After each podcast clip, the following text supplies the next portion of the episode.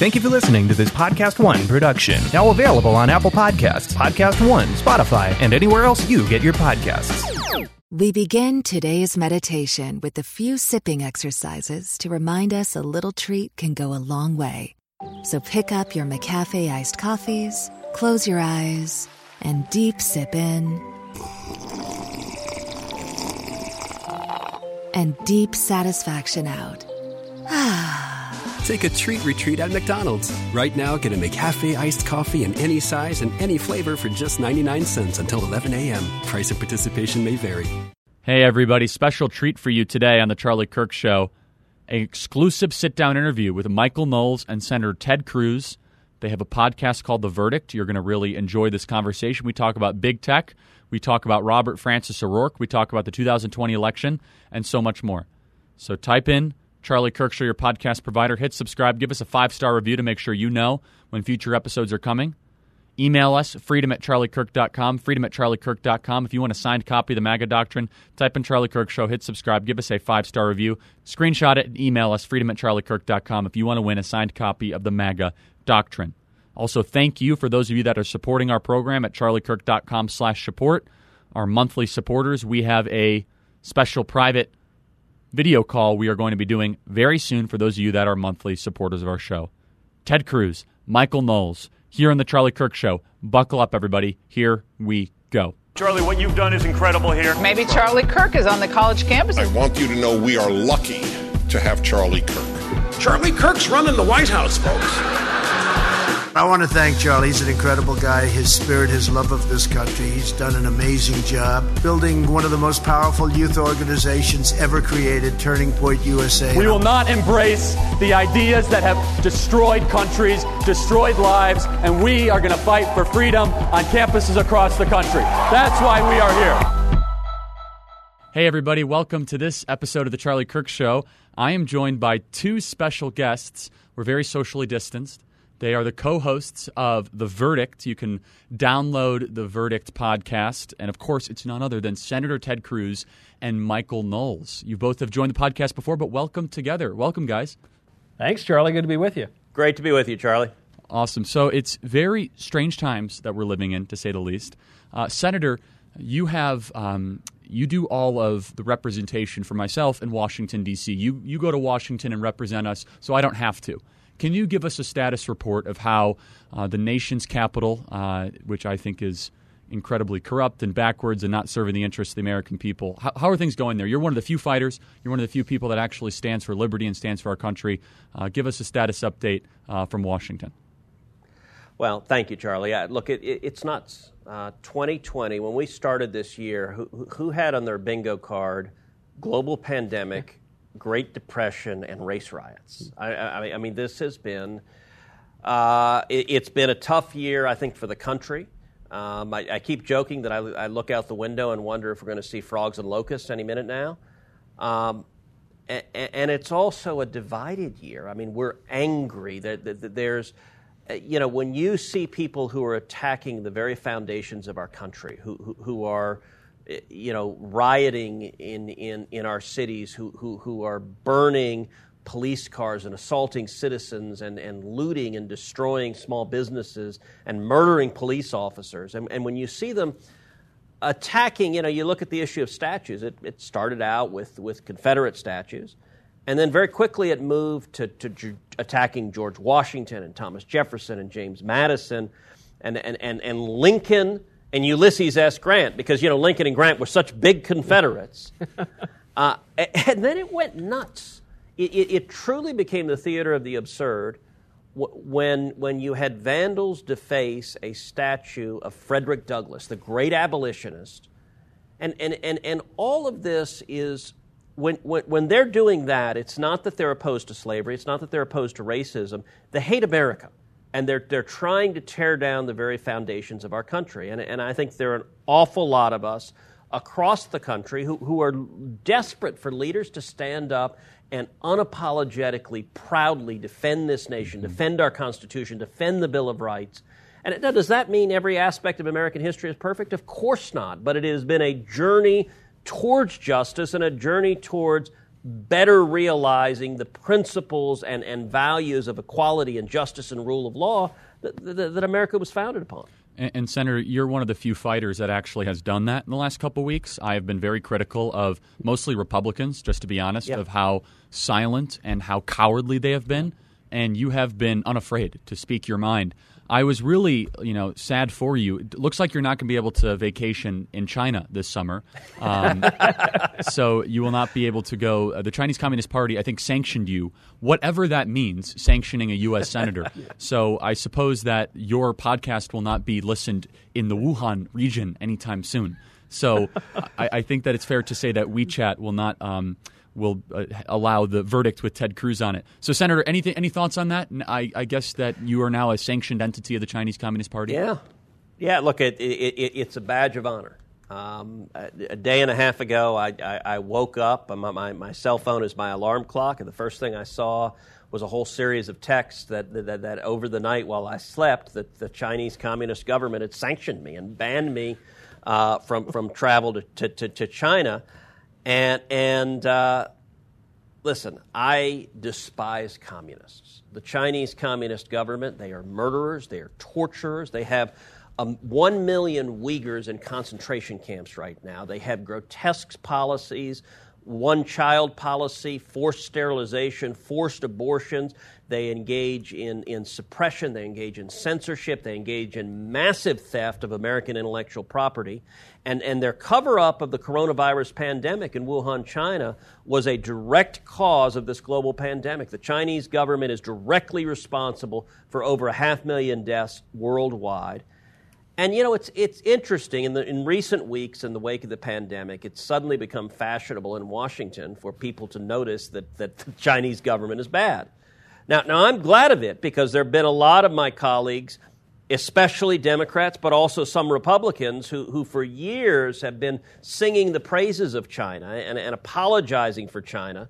And, and, and I got to say, I've, I've been in the Senate now eight years, and, and, and I have been leading the fight for eight years. There's a reason China sanctioned me, which is that I've been leading the fight to stand up, I think, the single biggest geopolitical threat facing the United States of America over the next century is China. And we need to stand up, we need to defend ourselves, we need to decouple our economy from the Chinese economy, we need, we need to address the supply chain and our vulnerability, and, and, and, and we need, and so I am proud to continue to lead the fight against the threat that is communist. There's China. a real downside here, though, I have to say, Senator, which is that we have the Verdict podcast. We have it on YouTube. We have it on Apple Podcasts. We have it on Google Play. We were just about to expand into TikTok. Yeah, I had been working on my dance moves for weeks, and now, unfortunately, I suppose we're not. I, am sorry, allowed. I'm unwilling to exchange clothes with you or do any sort of synchronized what, what, whatever. Did, did you see the A Rod one? I don't think Oh, so. it was okay. Look, when when you're the father of a 12 year old, nine year old, you see some things that are that, that are really. Uh, You see, uh, let- let- let's just say it's not high art. Okay, fair enough. I, I, I was really looking forward to both of you, you know, lip syncing to some some some song that has come out in the last couple of years. You pick any of them, but I'm sorry, I'm gonna have to you know miss that. So, Michael, so let's take a step back. How did this dynamic duo come together? You know, this podcast was number one in all of podcasting.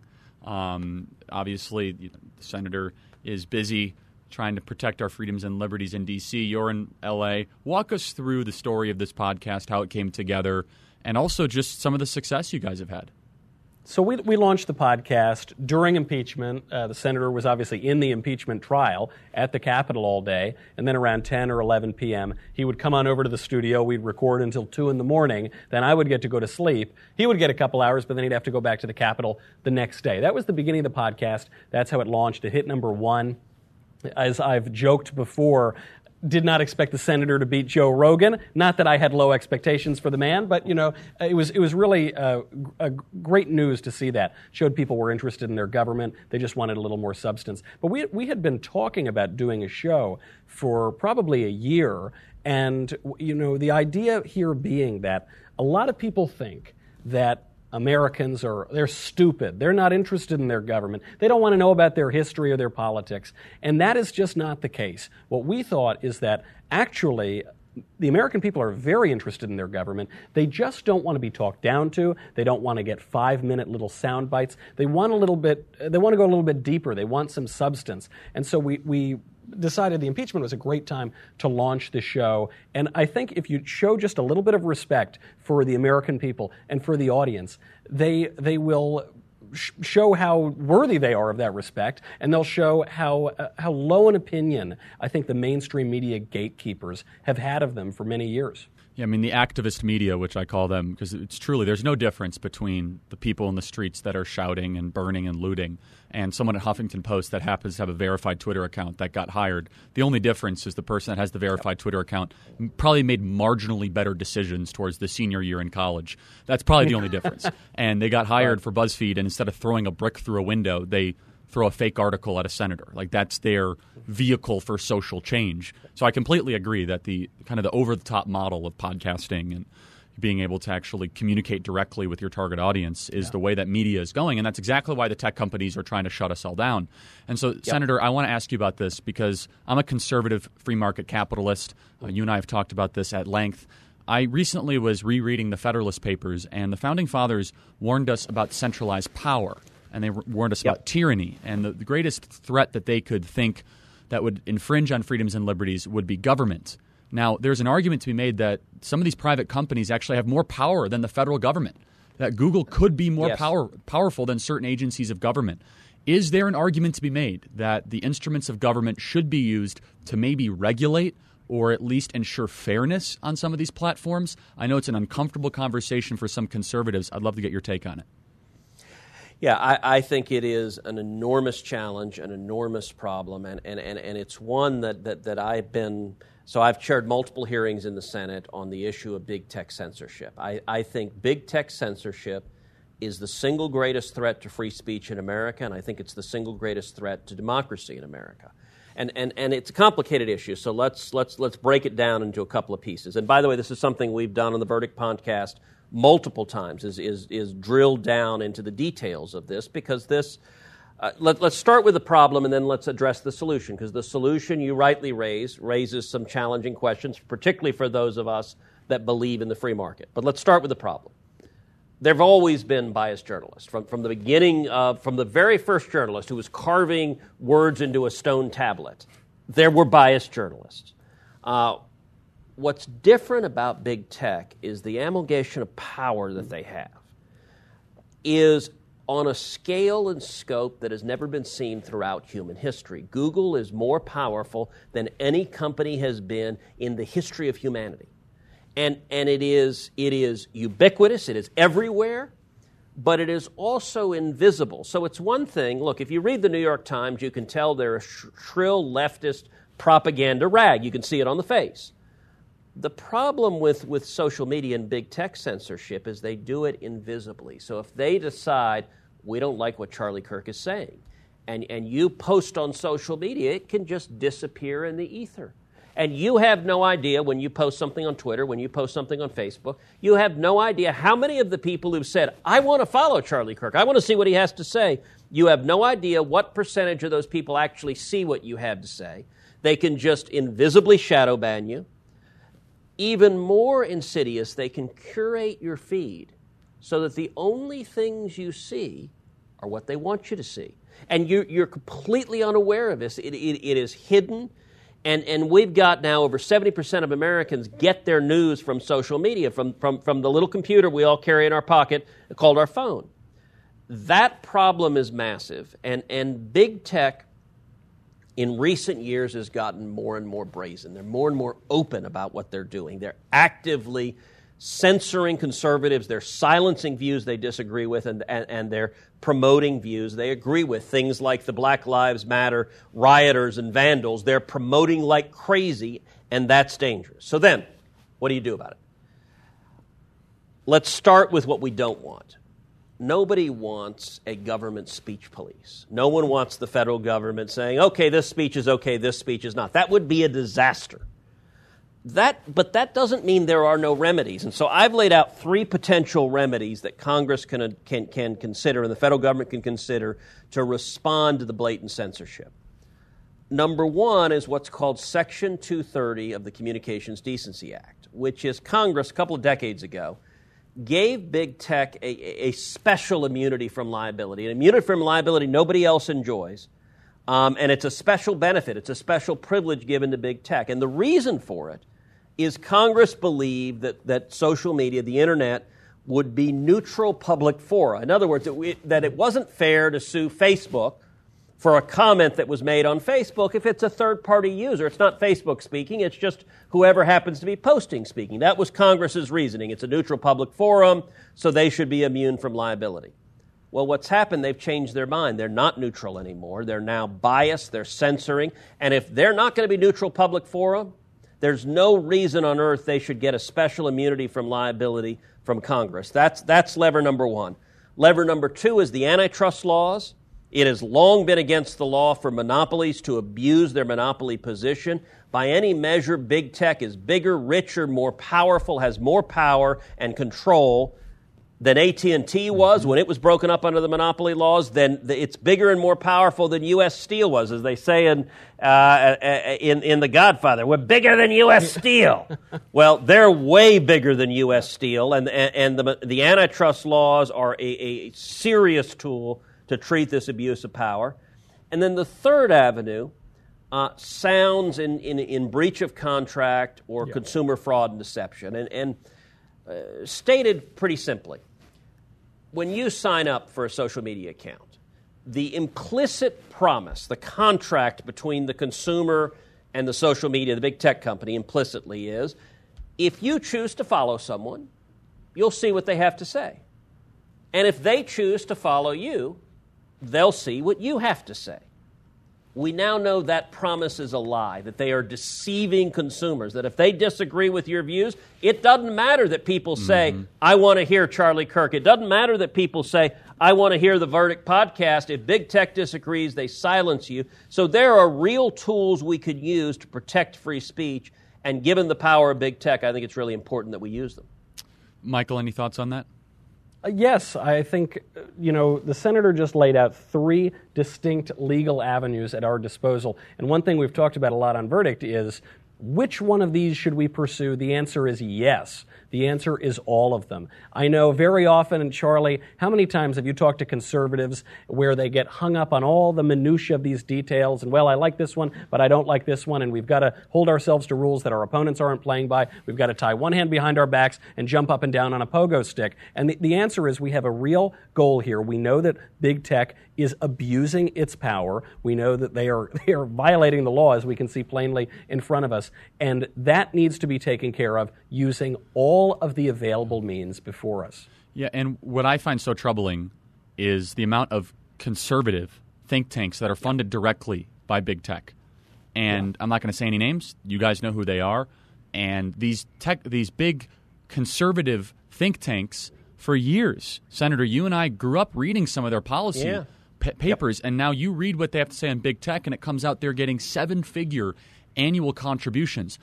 Something tells me that Google is not writing a check to that think tank because they love F.A. Hayek. Okay, it's not happening. Okay, yeah. they're not writing a check yeah. to that think tank because they're so moved by Milton Friedman's in you know pencil speech. They're writing that check because they're getting a piece of policy paper that can be distributed in center right circles. Yeah to almost create a paralysis amongst the conservative movement so that they can create almost a super governmental structure in Silicon Valley. And yeah. and I have waited patiently for a competitor to rise up against these companies. And I know there's Parler and all this.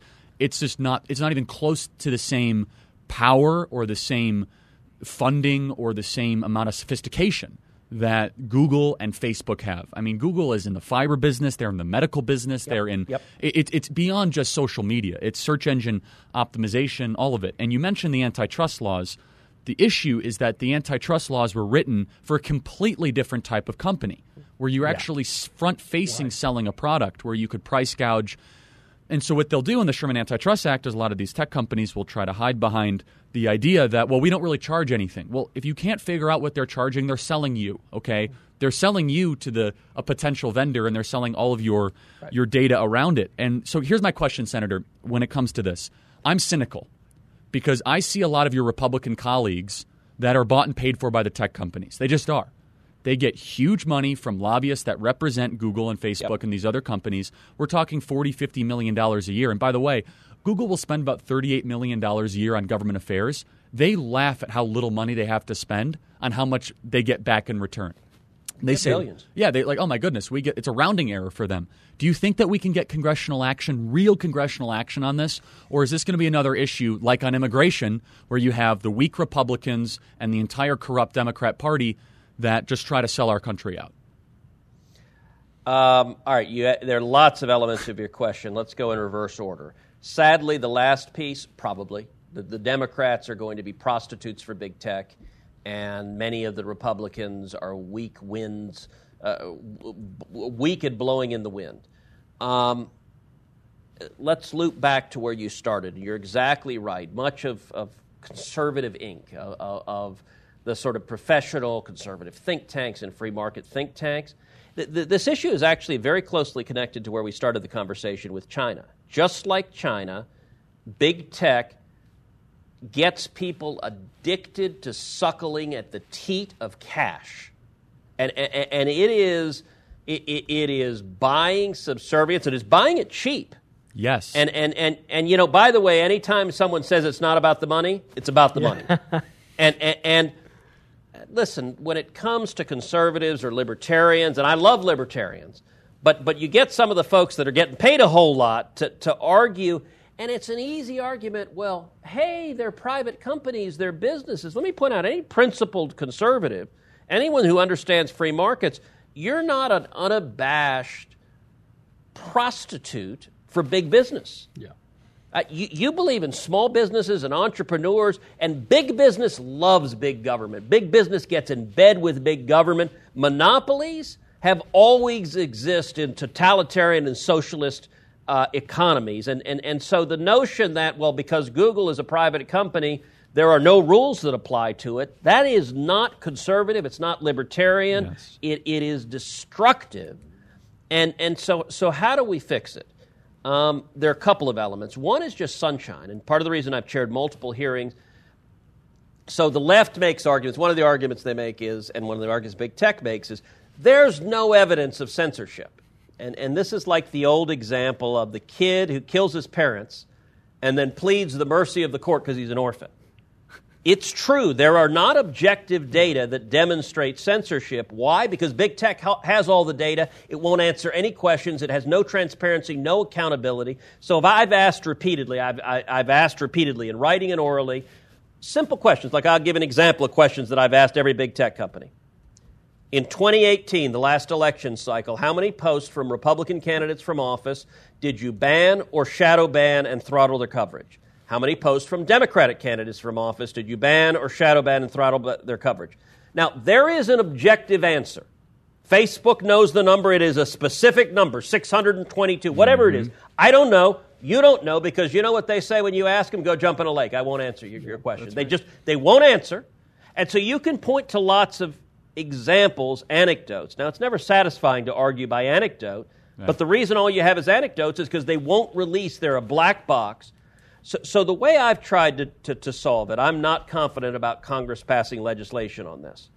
But here's what could be done. So, in the last three and a half years, I have spoken to, to damn near every person in the Trump administration who would listen to me on this. So I've spoken to the president multiple times. I've spoken to the vice president. I've spoken to the attorney general, both this attorney general and the prior attorney general. I've spoken to the deputy attorney general about going after big tech. I've spoken to the head of the antitrust division about going after big tech. I've spoken to the chairman of the Federal Trade Commission about it. I've spoken to the commissioners of the FTC about it. I've spoken to the general counsel of the FTC about it. I've spoken to the chairman of the FCC about it. Now, we saw the Trump administration come out with an executive order on this just a few months ago. That was great. It was a very positive step mm-hmm. in the mm-hmm. right direction. I've been pushing three years for it to happen.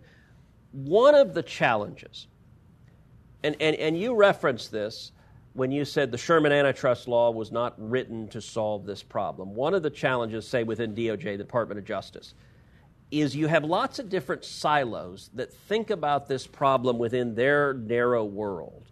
And what I've urged folks is, is look, you need to think cross, cross dimensionally and across disciplines. That, that's why I've laid out multiple theories of law because this is a new challenge. This monopoly on information and news and communication, it's never happened before.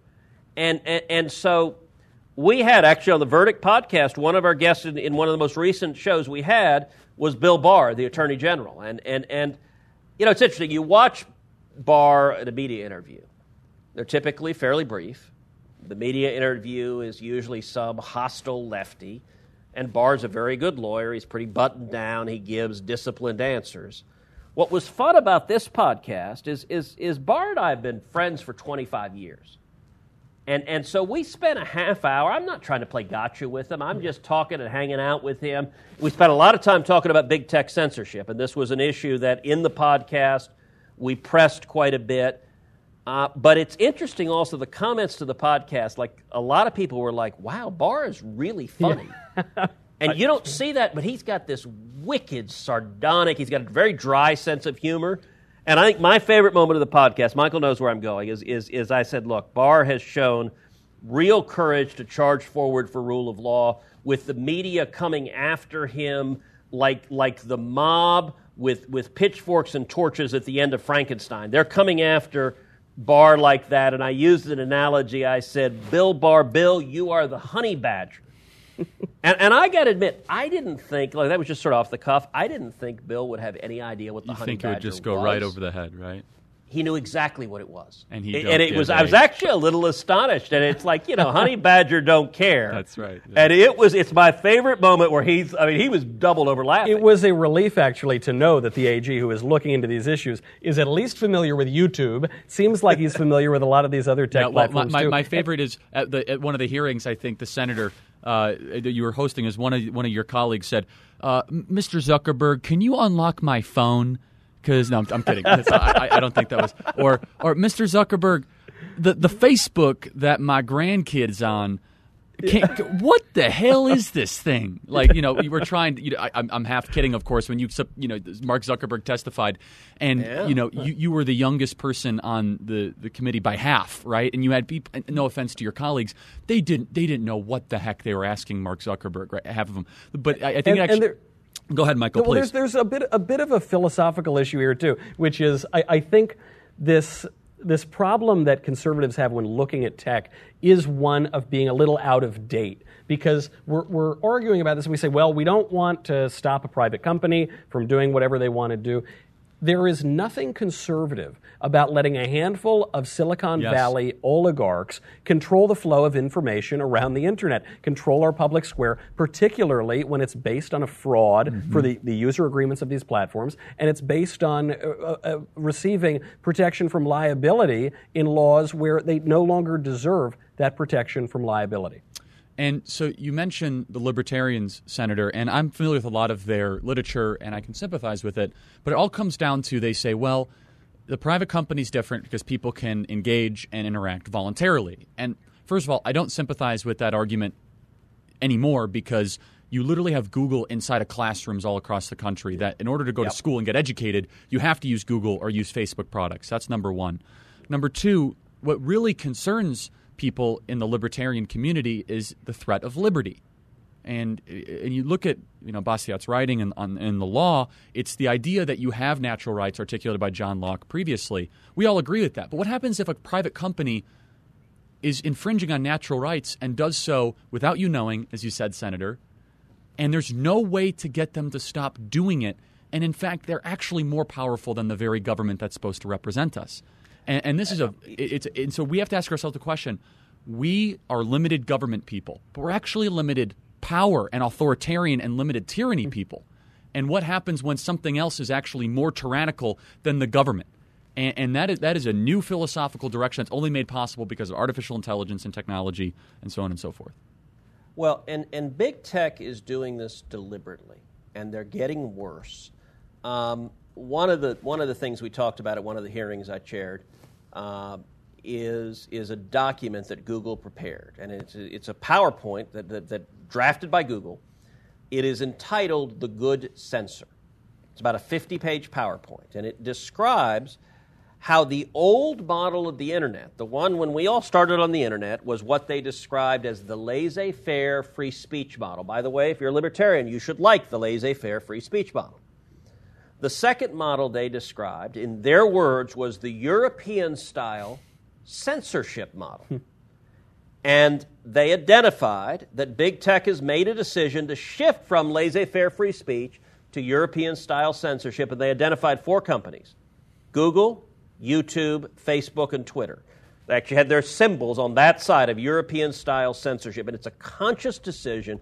And, and, and in one of the hearings I chaired, we heard testimony uh, from Dr. Robert Epstein that was very, very interesting and, and deeply concerning. So, Epstein, he's an academic, he's a psychologist. He used to be the, the editor of Psychology Today. So, he's a respected academic. And, and interestingly enough, he's not a conservative. He, he, is, he is a liberal Democrat. He voted for Hillary Clinton, and he actively supported Hillary Clinton. He advocated for her. So, Dr. Epstein has done, to my knowledge, the only empirical work on, on, on Google's uh, search outcomes and biased algorithms. There are a couple of ways that, that, that Google engages in, in rampant manipulation. One is the autocomplete. Hmm. If you start typing in a few words, you start typing in Donald, Donald Trump, Trump and, and it fills in all place. sorts of bad things. Yeah. yeah. You start, start typing in Hillary Clinton or Joe Biden, and it fills in all sorts of good things. And, and what, what, what Dr. Epstein found is that it has a massive impact on, on, on people's decision making and how they vote in elections. Another example is you search what are the first one, two, three, four, five, what's the first page of results? And what would happen in 2016, and he studied the 2016 election, is you typed in Hillary Clinton and you got positive stories, you typed in Donald Trump and you got negative stories. People tend to click on the first story, by the way. The first story is much more powerful than the second, and it goes down dramatically as you go down the order of search results. His empirical research, Dr. Epstein concluded that in 2016, Google's manipulated search outcome shifted 2.6 million votes to the Democrats in 2016. And even though he voted for Hillary Clinton, he was horrified at these big tech gazillionaires having that power. And he also testified that big tech has gotten more egregious and that in 2020 they could shift 15 million votes to the Democrats. If you care about a free election, letting a handful of billionaires in Silicon Valley behave like Colossus, silence every voice that believes in liberty, and advance every voice that wants to tear down America.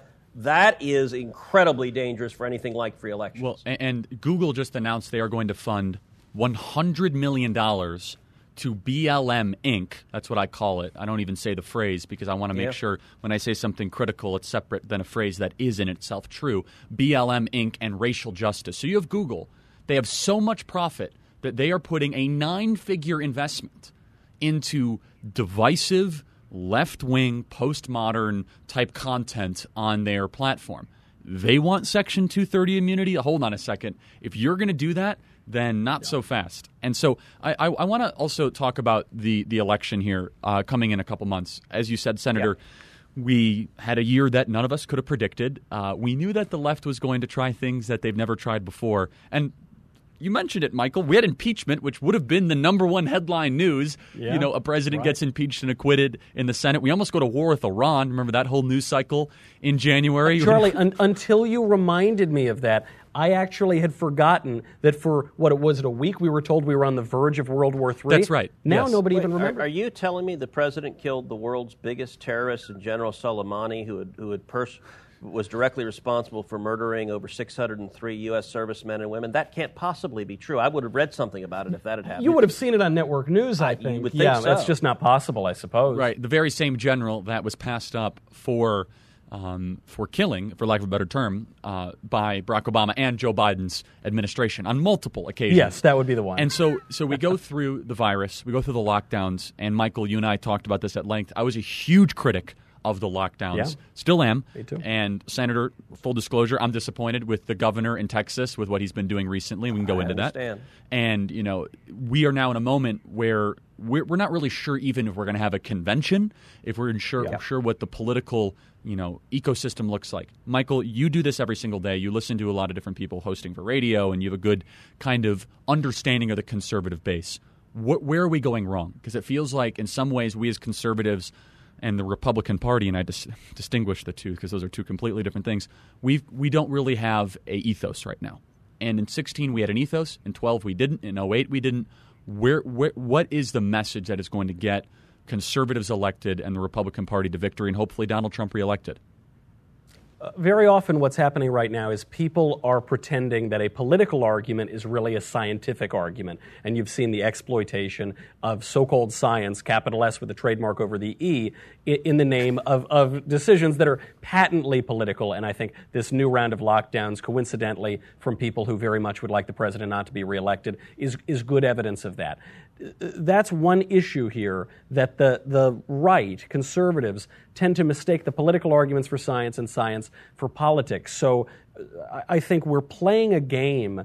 Uh, on the left's terms, we're playing sincerely. We're trying to come to a middle ground. We're trying to be conciliatory. We're trying to behave responsibly, whether it's saying wear a mask in certain places or practice certain kinds of social distancing, whatever. We want to do that responsibly, but, but we're, we're not able to have that conversation because on the backdrop here, if you may have forgotten this, is this presidential election. The left is playing this entirely politically. There were over 1,000 public health experts who signed a letter that said that if you protest the lockdowns, that will exacerbate the virus, and if you protest for a leftist cause, that will actually slow the spread of the virus. That is the wokest very virus. woke virus. Was- you, and I, you and Senator, jinx by me, a right? Uh, but it is the wokest It virus is. ever. Where if you happen to protest the right cause, the virus comes Yes. up and says, "I'm not going to infect you." In fact, That's right. I stand in solidarity. You keep going, comrade, and it will go to the lockdown rally, and they'll go infect all of them, or church. That's what I think. And you know, these, that's right. You're allowed to go to a church to attack it, but you're not allowed to go That's and right. worship. But there is a reason. It's the Wuhan virus, which means it's a communist. That's, that is So- true. so you it's, would- it's a fellow traveler. you know, th- this this problem though is I think what, what conservatives we think that we can have a nuanced, complex, nice, rational debate here. In the age of people tearing down statues, setting cities on fire, looting buildings in the name of social justice, that is not the time that you're going to get the most nuanced, rational academic discussion. This is a campaign, and I think that uh, it, unless we wake up to the fact that it's a campaign, November 3rd is going to come around, and it's going to be too late before we realize it. Well, so Senator, you won in 2018 against a uh, fake Hispanic Irishman from El Paso, Robert Francis O'Rourke, who has a very bizarre fascination of taking other people's weapons away and keeping borders open. I, I don't want to have to psychoanalyze Robert Francis O'Rourke here on the Verdict and Charlie Kirk Show uh, partnership here, but I do want to get your opinion on Texas and electoral trends. You won in Texas. I think you would agree that your race was closer than would have been projected, probably uh, from the outside, and you, and I was so thrilled to see you win. And so, can, can you just talk about what you're seeing on the ground? What the, what's going to take for the president to win? A recent poll came out that showed, I don't know if I believe this, Joe Biden up in Texas or tied in Texas or down one, something like that. I'd love to hear what your opinion is of trends nationally politically. Yeah. Look, I think Texas is in play. Um, and and if you look at nationally what's going on, so, so, so part of the media narrative, like on so many other things, is completely wrong. So, so, so the media narrative as to why Texas is in play is because of the growing Hispanic population and because of, of uh, of racial and ethnic divides. That's not true. If you look at, at, at every election I've had in Texas, I've won over 40% of the Hispanic vote. And I've done so campaigning for securing the border, building the wall, stopping amnesty, uh, supporting rule of law. That's not the challenge in Texas. The, the challenge in Texas, if you look across the country, there are two broad demographic and political waves going on. On the one hand, on the positive side, blue collar workers are moving right. Uh, steel workers, truck drivers, cops, firefighters. That is moving Midwestern states more Republican. Uh, that's moving states like Ohio, like Pennsylvania, like Wisconsin, like Michigan, all Republican. Every one of those Donald Trump won in 2016. Minnesota Trump came within a point of winning. Mm-hmm. That is blue collar workers who the Democratic Party have abandoned moving towards the Republican Party. The, the countervailing political movement is suburban voters, and in particular suburban women, yeah. are moving left, and, and, and, they don't like Donald J. Trump. I mean, it, it, it is, there is a real problem in the suburbs. That means that heavily suburban states like Georgia, yep. Like Texas, like Arizona, where you are right now, Arizona is a giant suburb. Mm-hmm. It's all Maricopa and, and, County, the whole state. yeah. And, and, those voters ha- have moved significantly left. You look at, all right, so Texas, let's talk about the 2018 election against Beto O'Rourke. Beto raised over $80 million. He outspent my campaign three to one. To give you a sense of what that means on the ground, and, and you are a, a wonderful organizer, so you can appreciate this. My campaign had 18 paid campaign staffers, 18, 1 8. The O'Rourke campaign had 805. Oh I mean, wow. that, that, that's that, the bigger than a presidential operation in all the states. It, it was the most expensive U.S. Senate race in hard money in the history of the United States. That's how much they wanted to take me out. Wow.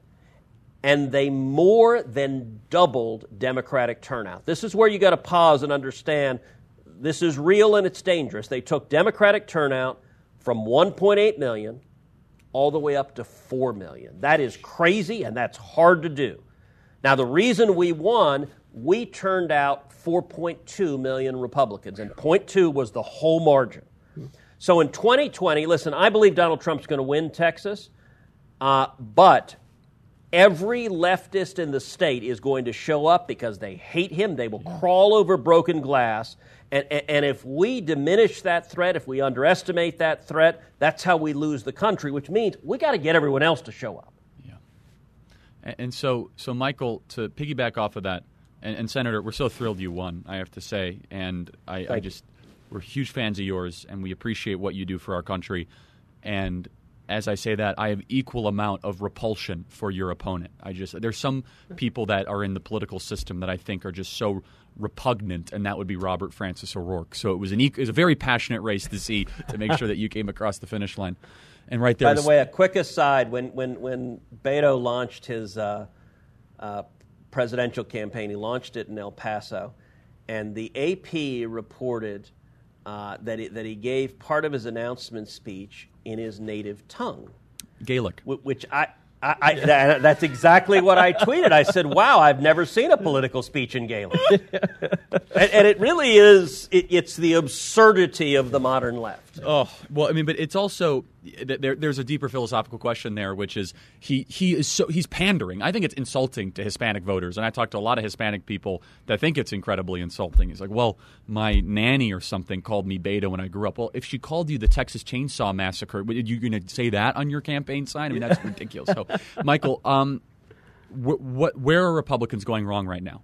So the, the, Republicans are going wrong we, in we, that. We have like three, four hours. I know. Yeah, Charlie. There's no it's, way we're going to be able to fit got, all of this. Right. So, where where aren't they going wrong? You know, uh, uh, in Republicans' defense, I've been very critical of Republicans in recent weeks, but in their defense, they've got everything working against them. I, I have often pointed out when the left complains about institutional oppression, the left controls every major institution the mainstream media, Hollywood, big tech, higher education, lower education, administrative government. They control all of them. So if there is institutional oppression, would seem to me it would be the left's fault, not the right's fault. They've got all of this working against them at the same time, and they're going to turn it up. They're going to gin it up every single day until November 3rd because so much of this is about the election. So I understand that.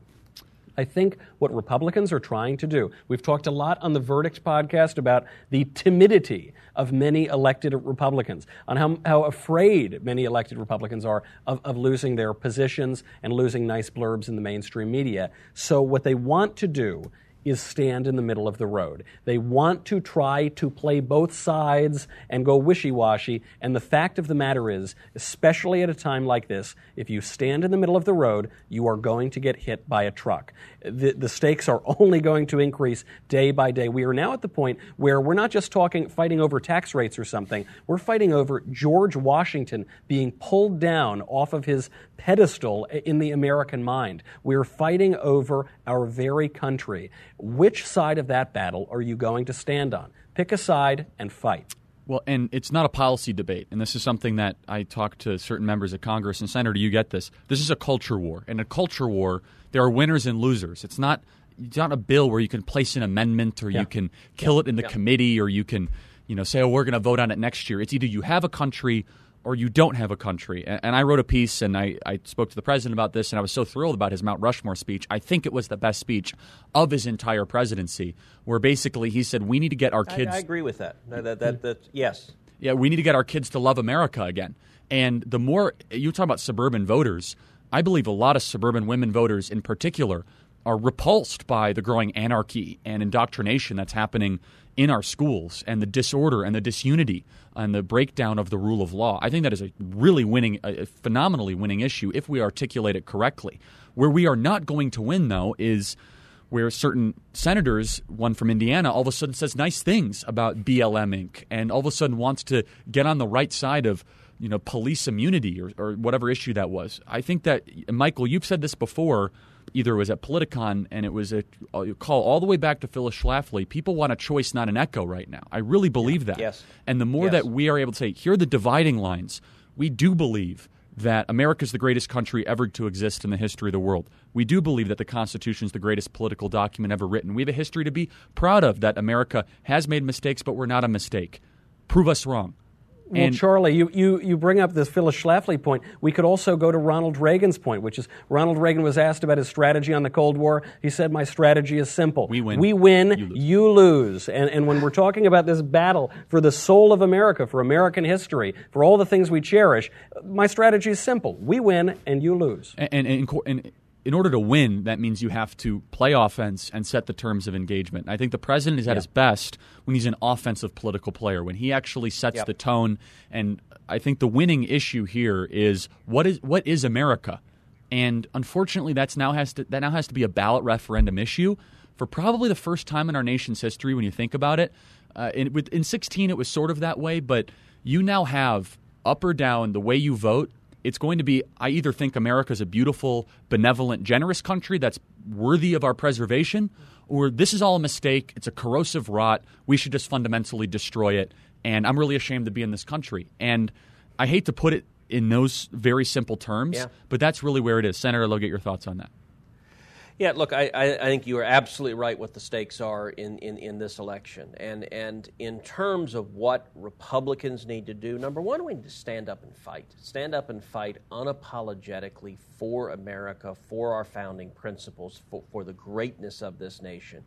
Hands down, the, the, the, the best characteristic of President Trump is that he's got a backbone and he's willing to make decisions that most Republicans are too scared of their own shadow to make. And, and the last four years, I've worked very, very closely with the president, and, and, and, and, and the policies that have been enacted have been enormously beneficial. Now, at the same time, we've got to engage in, in winning people's hearts and minds, in, in, in, in winning the argument. Margaret Thatcher said, first you win the argument, then you win the vote. And, and, you know, Charlie, I will say, you're, you and I have known each other a long time. Uh, the work you've done with Turning Point USA, I remember sitting down at, at, at, at, tables when Turning Point USA was just kind of an idea. Yep. And, and frankly, it was an idea that the Republican graybeards laughed at you and said, oh, come on, young people, they're, they're the white whale, they're never going to do anything, they're distracted, they don't, they don't mm-hmm. care. And you had a vision, and you had a vision of organizing and engaging and, and over the years, I mean, I've spoken at, at over, probably over a dozen turning right. point events with, with young people who, who love liberty. things like, all right, y'all's t shirts, socialism sh- sucks. Mm-hmm. Like it is, if you were to pick two words right at the heart of a message, it's great. But, but we've got to engage. It's why podcasts, why your podcast matter. It's, it's why what we're doing on Verdict, I, I think and believe matters we've got to arm people with the information. The great debate between socialism and free enterprise. Too many people don't know the difference between the two, don't understand. And, and if you look at, all right, let's talk for a minute about some of the suburban voters.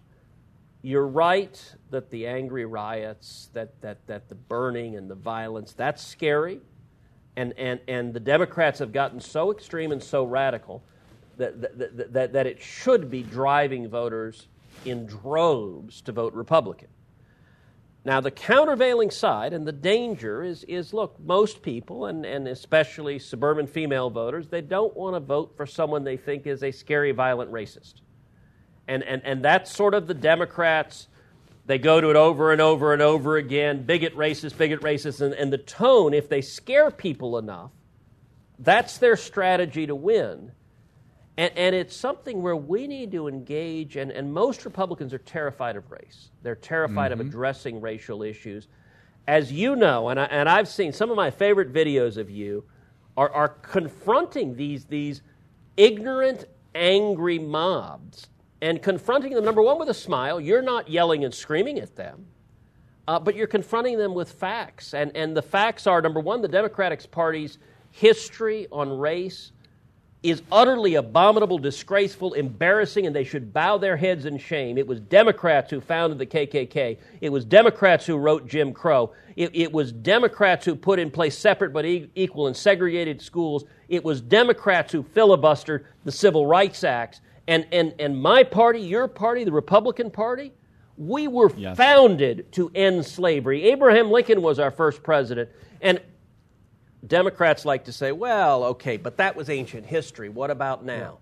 All right, what about now? The sitting governor of Virginia, Ralph Northam, a Democrat, had on his damn medical school yearbook page a picture of a guy dressed as a Klansman. And his first defense, by the way, the first day, which the New York Times and all the media has conveniently forgotten about, was a guy as a Klansman, a guy in blackface. And he said, Yeah, I could have been one of those two. He didn't specify which one. So, so they're one of two scenarios. Either, Ralph Northam said, either that was a picture of Democrat Ralph Northam dressed as a Klansman, that's one possibility. Or the second possibility is that it isn't actually him, but he said, you know, for my yearbook page, this is what, what I want to remember. captures me, medical school, and what I stand for more than anything else is some jackass in a white sheet dressed as a Klansman. And if you can't say categorically, unequivocally, I've never in my life dressed as a Klansman. That is the Democratic governor of Virginia. Right. And so when it comes to race, we should be look, I'm proud to defend equal rights for every American, but, but too many Republicans don't know yes. our facts, don't know our history, and, and, and are scared. Ooh, don't call me a bigot. Look, yeah. don't be a bigot and, and defend equal rights yes. and equal justice. And by the way, Black Lives Matter, the radical Marxists who run that organization, what they are advocating for, a Marxist overthrow of the United States government and abolishing the police departments of, of our country, would result in more murders, more rapes, more assaults, and it would kill black lives. Those leftists are arguing for more dead African Americans, more dead Hispanics, more dead Americans. And if we're afraid of engaging and he said saying look america we is the most extraordinary country in the history of the world we've got to engage on that terrain of ideas you're right the mount rushmore speech was fabulous but we got to get it out to people yes. because frankly you and i both read the new york times that yep. and the washington post that described it as dark and divisive and and we've got to get around the media and straight to the people Senator, what you just articulated, if we had 54 senators that said exactly what you just said, this wouldn't even be an issue. If we had 10 senators that said what you just said, this wouldn't be an issue. They say, well, how do I fight? That's how you fight. You get yeah. righteously indignant towards the radical left that wants to destroy our country. Michael, we have a hard stop, I know. Any closing thoughts going into November? What is your prediction? What are you seeing and hearing? I know we got a, about 90 seconds out. We've got 90 seconds. I can sum it up in, I think, one sentence. It's up to us. It's up to us. What, what the media, what the and I, I described the media and the Democratic Party and the left, they're all the same thing. What they tried to do in 2016 is what they're trying to do now. They're trying to tell you that it's inevitable. It's inevitable that the Democrats win. They're going to win the White House. They're going to win the Senate. They're going to win everything. Oh, you silly Republicans, don't even show up to vote. Don't even leave your homes. And it's a lie. They lie like that all the time. They want to tell you you have no power. You have no say in your government. You have no ability to access this sort of information. Yes, you can, but it's up to you. Are you willing to take that opportunity? Are you willing to exercise your, your power and your responsibility as a U.S. citizen? Or are you going to roll over? I sure hope it's the former, but we're free to choose. And Michael, let me ask you a question. If listeners, if viewers want to engage and hear more about the Verdict podcast, hear more about the, the, the, the, principles that, that underlie our Constitution, our Bill of Rights, hear more about the inside, about the, the battles in the Senate and the cloakroom and what's going on to save this country. How do they do that if you, if, if you want to actually do that? Well, I, this, is, this is the big part, and I'm, I'm so glad you asked that question, Senator. You can go to verdictpodcast.com. You can go subscribe on Apple Podcasts, Google Play, Stitcher, YouTube, everywhere, Spotify. Until we get shut down, we're going to be on as many places as possible because the left allows uh, their adherents, their followers, to be armed with facts, with arguments, with some clarity of vision. We are trying to offer that on the Verdict podcast. Charlie, I know you do an excellent job, not just on this show, but through TPUSA. You can also leave a five star review for us. And, and I would say, actually, I'd go further you should leave a five star. Yeah, if you want to leave four stars, just go do something else. you, right. you, you, need to mow your lawn. But but but if you want to leave five, we need you to do it. And you know, on YouTube, if you sign up and subscribe on YouTube, I guess you can click on the bell and you get click notified. that bell, you will find out when a new episode drops. And we've got some pretty great episodes dropping that we've just shot over the last few days. A- absolutely, and and and we've got to fight for Amen. our America. Everybody, check out the Verdict podcast. Type it in, subscribe. I never do this, but I hope that we can get them higher in the charts on Apple Podcasts. So we'll have a good one-two, a good jockeying position, right? You guys Excellent. are the best. Thank you, uh, and you're both fighters for freedom and liberty and for America. God bless you guys. Thank you. Well, thank you, Charlie. Thanks, you too. Charlie. What a great conversation that was with Senator Ted Cruz and Michael Knowles. If you guys want to get involved with Turning Point USA, the nation's largest conservative student organization, fighting for freedom, liberty, American exceptionalism, and protecting our country from the radical left, go to tpusa.com. That is tpusa.com. Get engaged, get involved, start a chapter, chip in some money if you can. It's tpusa.com, tpusa.com. Email us your questions, freedom at charliekirk.com. Please consider supporting our program uh, maybe $20 a month, $50 a month. Some people are giving $100 a month at charliekirk.com slash support. charliekirk.com slash support. That helps pay for our research team. It helps pay for costs associated to get deliver you 12 podcasts a week, sometimes even more, at charliekirk.com slash support and keeps us protected from leftist boycotts. God bless you guys. Thank you so much for listening. If you want a signed copy of the MAGA Doctrine, type in Charlie Kirk Show to your podcast provider, hit subscribe give us a five star review, screenshot it, and then email us freedom at charliekirk.com. Thank you for listening. Till next time, God bless.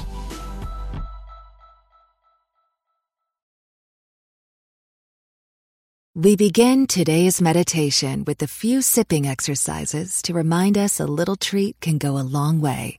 So pick up your McCafe iced coffees, close your eyes, and deep sip in